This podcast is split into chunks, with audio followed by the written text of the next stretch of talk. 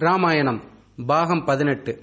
வணக்கம் குழந்தைகளே நான் உங்கள் விஜயானந்த் அங்கிள் பேசுகிறேன் சென்ற பாகத்தில் குகனோட உதவியால் கங்கை கரையை ராமன் லக்ஷ்மணர் சீதை மூன்று பேரும் கடந்ததை பார்த்தோம். இப்படி குகனோட உதவியால் கங்கை கரையை கடந்த ராமன் சீதை லக்ஷ்மணர் மூன்று பேரும் காட்டுக்குள்ளே பயணம் பண்ணிக்கிட்டு இருந்தாங்க.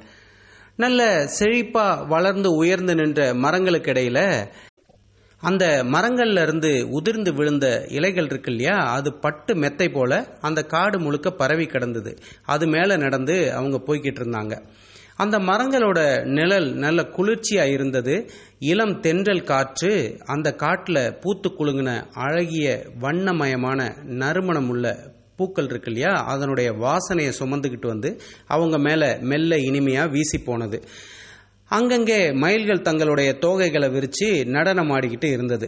ராமர் அந்த காட்டின் அழகையும் அங்கு வசிக்கக்கூடிய அழகிய பறவை மற்றும் விலங்குகளோட குணாதிசயங்களையும் சீதைக்கு விளக்கி சொல்லிக்கிட்டே வந்தார்.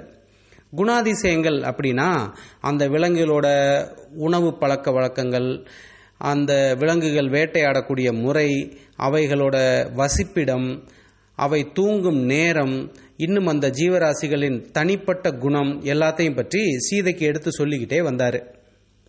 இப்படி காட்டின் அழகை ரசித்து பார்த்துக்கிட்டே அந்த காட்டில் கிடைக்கக்கூடிய காய் கனிகள் மற்றும் கிழங்குகளை சேகரித்து தங்களுடைய பசியை போக்கிக்கிட்டாங்க. அப்போது சூரியன் மறைய துவங்குச்சு. ரொம்ப தூரத்தில் அவங்க எந்த மலைக்கு போகணும்னு நினச்சி பயணம் பண்ணிக்கிட்டு இருக்காங்களோ அந்த சித்திரக்கூட மலையே மெல்ல அவங்க கண்ணுக்கு தெரிய ஆரம்பிச்சது. அந்த நேரத்தில் செக்கச்சி வந்த வானத்தில் சூரியனோட கதிர்கள் பட்டு மேகங்கள் காவி நிறத்தில் பல பலன்னு மின்னுச்சு. அந்த பொன்னிறமான வெளிச்சத்தில் பார்க்கும்போது அந்த சித்திரக்கூட மலை முழுவதுமே ஒரு பெரிய தங்க கட்டியால் செய்யப்பட்ட மலை போல காட்சி அளிச்சது. அந்த அற்புதமான காட்சியை பார்த்து சீதை ராமர் லக்ஷ்மணர் மூன்று பேரும் பிரமிச்சு போயிட்டாங்க. சாயங்கால நேரத்தில் சூரியன் மறையும் போது இது போன்ற அற்புதமான வண்ணமயமான காட்சியை நீங்களும் பல நேரம் பார்த்துருப்பீங்க. தங்கள் பயணத்தை மேலும் தொடர்ந்த மூன்று பேரும் அந்த காட்டில் வசிக்கக்கூடிய பரத்வாஜ முனிவர் அப்படிங்கிற முனிவரோட ஆசிரமத்துக்கு வந்து சேர்ந்தாங்க. அவர் வேதங்களை எல்லாம் கற்று அறிந்த ஒரு வேதியர் அன்பும் அருளும் நிறைந்தவர். அவர் நீண்ட முடியோட கையில கமண்டலமும் தண்டமும் வச்சிருந்தாரு. கமண்டலம்னா இந்த முனிவர்கள் வச்சிருப்பாங்க இல்லையா? தண்ணீர் வைக்கக்கூடிய சின்ன கூஜா அதுதான் கமண்டலம். தண்டம் அப்படின்னா முனிவர்கள் தவம் செய்கிறதுக்கு பயன்படுத்தக்கூடிய ஒரு மரத்தடி. அது வந்து ஒய் ஷேப்பில் இருக்கும். அந்த ஒய் ஷேப்பில் இருக்கக்கூடிய மரத்தடியை தவம் செய்யும்போது தரையில் நிப்பாட்டி அது மேலே கையை வச்சுக்கிட்டு தமம் பண்ணுவாங்க. அதையும் நீங்கள் பார்த்துருப்பீங்க. அந்த மாதிரி ஒரு கையில் கமண்டலத்தையும் தண்டத்தையும் வச்சுக்கிட்டு தன்னுடைய இன்னொரு கையால் மயில் தோகையை கொண்டு செய்யப்பட்ட ஒரு விளக்குமாறால் தரையை இப்படி விசிறிய வீசுகிற மாதிரி வீசிக்கிட்டே நடந்து வந்தார். தரையில ஊர்ந்து போகக்கூடிய சின்னஞ்சிறிய உயிர்களான எறும்பு போன்ற உயிரினங்கள் இருக்கு இல்லையா? அதை மிதிச்சிடக்கூடாது அப்படிங்கிறதுக்காக முனிவர்கள் இப்படி மயில் தோகையால் செய்யப்பட்ட விசிறி போன்ற விளக்குமாறால் தரையை இப்படி விசிறி விட்டுக்கிட்டே நடந்து வருவாங்க. அப்போ அவங்க நடந்து வர்ற பாதையில ஊர்ந்து போகக்கூடிய சின்ன உயிரினங்கள் ஓரமாக போயிடும். அதுக்காக முனிவர்கள் இந்த மாதிரி ஒரு முறையை கடைபிடிக்கிறாங்க. அப்படி மயில் இறகை கொண்டு விசிறிக்கிட்டே நடந்து வந்த பரத்வாஜ முனிவரை கண்ட ராமர் அவரை வணங்கி நின்னாரு. ராமபிரானை பார்த்த உடனே அவரை அன்போடு அணைச்சிக்கிட்டாரு பரத்வாஜ முனிவர். ராமர் சீதை மற்றும் லக்ஷ்மணர் வந்திருக்கக்கூடிய தவக்கோலத்தை பார்த்து ஆச்சரியமா விசாரிச்சாரு. ராமர் நடந்த எல்லாத்தையும் சொல்லவும் இந்த காலத்துல இப்படியெல்லாம் கூட நடக்க ஆரம்பிச்சிடுச்சா? அப்படின்னு பரத்வாஜ முனிவர் ரொம்பவே வருத்தப்பட்டாரு.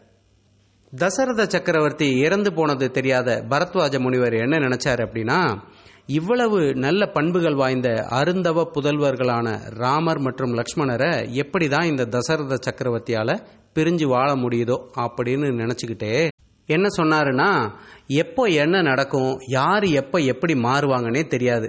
அப்படிங்கிறது எவ்வளோ பெரிய உண்மையாக போச்சு இல்லையா? அப்படின்னு சொல்லிட்டு இதெல்லாம் உன்னுடைய முன்னோர்கள் செய்த பாவம்தான் ராமா. அதனால தான் இப்படியெல்லாம் நடக்குது. விதி வலியது. அதை ஒவ்வொருத்தரும் அனுபவிச்சு தான் தீரணும். அதனால் இதை பற்றி நீ அதிகம் கவலைப்பட தேவையில்லை அப்படின்னு ஆறுதல் கூறினார் பரத்வாஜ முனிவர். அதுக்கு பிறகு அவங்கள தன்னுடைய ஆசிரமத்துக்கு கூட்டிக்கிட்டு போய் இனிய காய் கனிகளை உண்ண கொடுத்து உபசரிச்சாரு.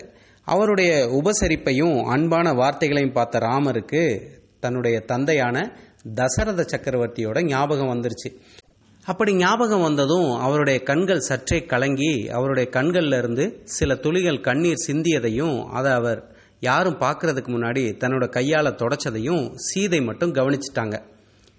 நீங்கள் இங்கேயே தங்கிடுங்களேன். இந்த ஆசிரமத்தில் உங்களுக்கு தேவையான எல்லா வசதிகளையும் நான் செஞ்சு தர்றேன் அப்படின்னு பரத்வாஜ முனிவர் சொல்லவும் ராமர் என்ன சொன்னாருன்னா முனிவர் பெருமானே உங்களுடைய விருப்பத்தை ஏற்க மறுப்பதற்கு மன்னிக்கணும். அதுக்கு ஒரு காரணம் இருக்குது இந்த இடம் கோசல நாட்டுக்கு ரொம்ப பக்கத்தில் இல்லை. அதே நேரம் இந்த இடம் கோசல நாட்டை விட்டு ரொம்ப தூரத்துலையும் கிடையாது. அதனால் நாங்கள் இங்கே வாழ்கிற விஷயம் தெரிஞ்சால் கோசல நாட்டு மக்கள் எங்களை பார்க்குறதுக்கு கிளம்பி வந்துக்கிட்டே இருப்பாங்க. அன்போடு அவங்க வர்றதையும் அவங்க கொண்டு வந்து தரக்கூடிய உணவுப் பொருட்களையும் மறுக்க முடியாது. பிறகு அது உண்மையான வனவாசமாக இருக்காது. என்னுடைய தந்தை எனக்கு இட்ட கட்டளைப்படி பதினாலு வருஷம் வனவாசம் வாழ முடியாம நான் என்னுடைய கடமையிலிருந்து தவறியது போல ஆகிரும். அதனால நாங்க இங்க இருக்க விரும்பல. எங்கேயாவது தூரத்துல போய் வாழ ஆசைப்படுறோம். அப்படி நாங்க போய் வசிக்கிறதுக்கான இடத்த நீங்களே யோசிச்சு சொல்லுங்களேன் அப்படின்னு ராமர் கேட்டார். அதுக்கு பரத்வாஜ முனிவர் என்ன சொன்னாருன்னா ஐயனே நீ நினைக்கிறது சரிதான். இங்கே இருந்து பத்து காத தூரமுள்ள இந்த சோலையை கடந்து போனீங்கன்னா சித்திரக்கூட மலை அப்படின்னு ஒரு மலை வரும். அது தேவர்களும் கைகூப்பி வணங்கக்கூடிய ஒரு புனிதமான இடம். தேவலோகத்தையே மிஞ்சும் அளவுக்கு இயற்கை எழில் நிறைஞ்ச இடம். அதுவே நீங்கள் தங்குறதுக்கு ஏற்ற இடம். அங்கே போய் நீங்கள் வாழ்கிறது தான் சரியாக இருக்கும் அப்படின்னு சொன்னார். பிறகு ராமர் பரத்வாஜ முனிவர்கிட்ட இருந்து விடை பெற்று கொண்டு சீதை மற்றும் லக்ஷ்மணரை கூட்டிக்கிட்டு கிளம்பினார். அவங்க அப்படியே நடந்து நடந்து யமுனை நதிக்கரைக்கு வந்து சேர்ந்தாங்க. நடந்த களைப்பு தீர யமுனை நதியில் நீராடி பசியாறினாங்க. பெருத்த வெள்ளத்தோடு ஆர்ப்பரித்து ஓடும் யமுனை ஆற்றை கடக்க ஒரு நல்ல தெப்பம் வேண்டுமே என்ன செய்யலாம் அப்படின்னு யோசிக்கும்போது லக்ஷ்மணர் மூங்கில் மரங்களை வெட்டி எடுத்துக்கிட்டு வந்து பின்னர் மானை கொடி அப்படின்னு சொல்லக்கூடிய ஒரு காட்டு கொடியை பயன்படுத்தி அந்த மூங்கில் கழிகளை ஒன்றோடு ஒன்று இணைச்சு கட்டி ஒரு அருமையான உறுதியான தெப்பத்தை உருவாக்குனார். தெப்பம்னா தெரியும் இல்லையா? நீரில் மிதக்கக்கூடிய ஒரு கட்டு மரம். காட்டு கொடிகளை கயிறு போல அப்படி பயன்படுத்த முடியுமா? அது கயிறு போல அவ்வளோ உறுதியாக இருக்குமா? அப்படின்னு நீங்கள் நினைக்கலாம். நிச்சயமா காட்டு கொடிகளை பயன்படுத்தி மரங்களை ஒன்றோடு ஒன்று இணைக்க முடியும். அதில் எந்தவித சந்தேகமும் உங்களுக்கு வேணாம். நான் சின்ன பையனாக இருக்கும்போது இந்த அடுப்பு எரிக்கிறதுக்கு விறகு சேகரிக்கக்கூடிய அம்மாமார்கள் என்ன பண்ணுவாங்கன்னா அவங்க சேகரிச்ச அந்த விறகுகளை எல்லாம் ஒரு பெரிய கட்டாக கட்டுறதுக்கு ஊனாங்கொடி அப்படின்னு சொல்லக்கூடிய ஒரு கொடியை பயன்படுத்துவதை நான் பார்த்துருக்கேன். அது போலவே நானும் கட்டுவதற்கு கற்றுக்கொண்ட அனுபவம் கூட எனக்கு இன்னும் பசுமையாக இருக்குது அது மட்டுமல்ல இரண்டு மூன்று ஊனாங்கொடிகளை ஒன்றாக முறுக்கி பெரிய கயிறு போல செஞ்சு குழந்தைகளை தூங்க வைக்கிறதுக்கு தொட்டில் கட்டக்கூடிய தாய்மார்களையும் நான் பார்த்துருக்கேன். மரங்களில் தூரி என்று சொல்லப்படும் ஊஞ்சல்களை கட்டி அதில் விளையாடிய அனுபவம் எனக்கு நிறையவே உண்டு. இது எல்லாத்துக்குமே நாங்கள் பயன்படுத்தினது ஊனாங்கொடி என்று சொல்லக்கூடிய ஒரு காட்டுக்கொடி. அப்படி மரங்களையும் கொடிகளையும் கொண்டு லக்ஷ்மணன் தான் செய்து முடித்த தெப்பத்தை நீர்ல மிதக்க விட்டாரு. தன்னுடைய அண்ணனையும் அண்ணியையும் அதன் மேல ஏற்றி தானும் அதில் ஏறிக்கொண்டு தனது இரு கைகளையும் துடுப்பு போல பயன்படுத்தி நீந்துவது போல யமுனை நதி நீரை தன் கைகளால் தள்ளி தள்ளி தெப்பத்தை ஆற்றினுடைய மறுகரைக்கு கொண்டு வந்தாரு லக்ஷ்மணர். மூன்று பேரும் இறங்கி நடக்க ஆரம்பிச்சாங்க. கொஞ்ச நேரத்துக்கெல்லாம் ஒரு பாலைவனத்துக்கு வந்து சேர்ந்தாங்க. அந்த பாலைவனத்தில் கொடிய வெப்பத்தை கண்ட ராமர் என்ன நினைச்சார்னா இந்த கொடிய வெப்பத்தை சீதை எப்படி தாங்குவா? காற்று பட்டாலே வெடிக்கும் இயல்பு கொண்டது நீர்க்குமிழி நீர்க்குமிழினா தெரியும் இல்லையா? சோப்பு நுர இல்லை ஒரு முட்டை முட்டையாக வரும் இல்லையா? அது மாதிரி வரக்கூடியதான் நீர்க்குமிழி அந்த நீர்க்குமிழியை விட மென்மையானது சீதையினுடைய கால்கள். அவளால் இந்த பாலைவன சூட்டை எப்படி தாங்க முடியும் அப்படின்னு ராமர் நினச்சிக்கிட்டே தொடர்ந்து நடந்தார்.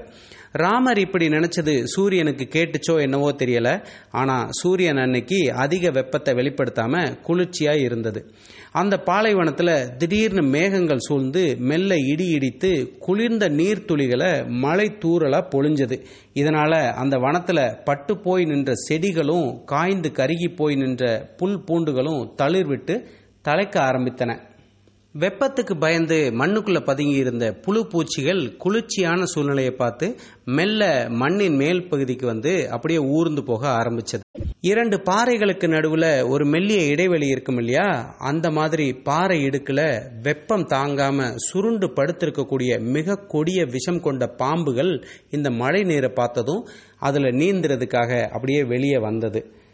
இந்த மாதிரியான வெப்பமான நேரத்தில் மூங்கில் மரங்கள் இருக்கு இல்லையா அது ஒன்றோட ஒன்று உரசி நெருப்பை உருவாக்கும். அதுதான் காய்ந்த இலைகளில் பற்றி எரிந்து காட்டுத்தீயாக மாறும். அப்படிப்பட்ட காய்ந்த மூங்கில் மரங்கள் இந்த குளிர்ச்சியான நிலையில் பசுமையான இலைகளை துளிர்க்க ஆரம்பிச்சது.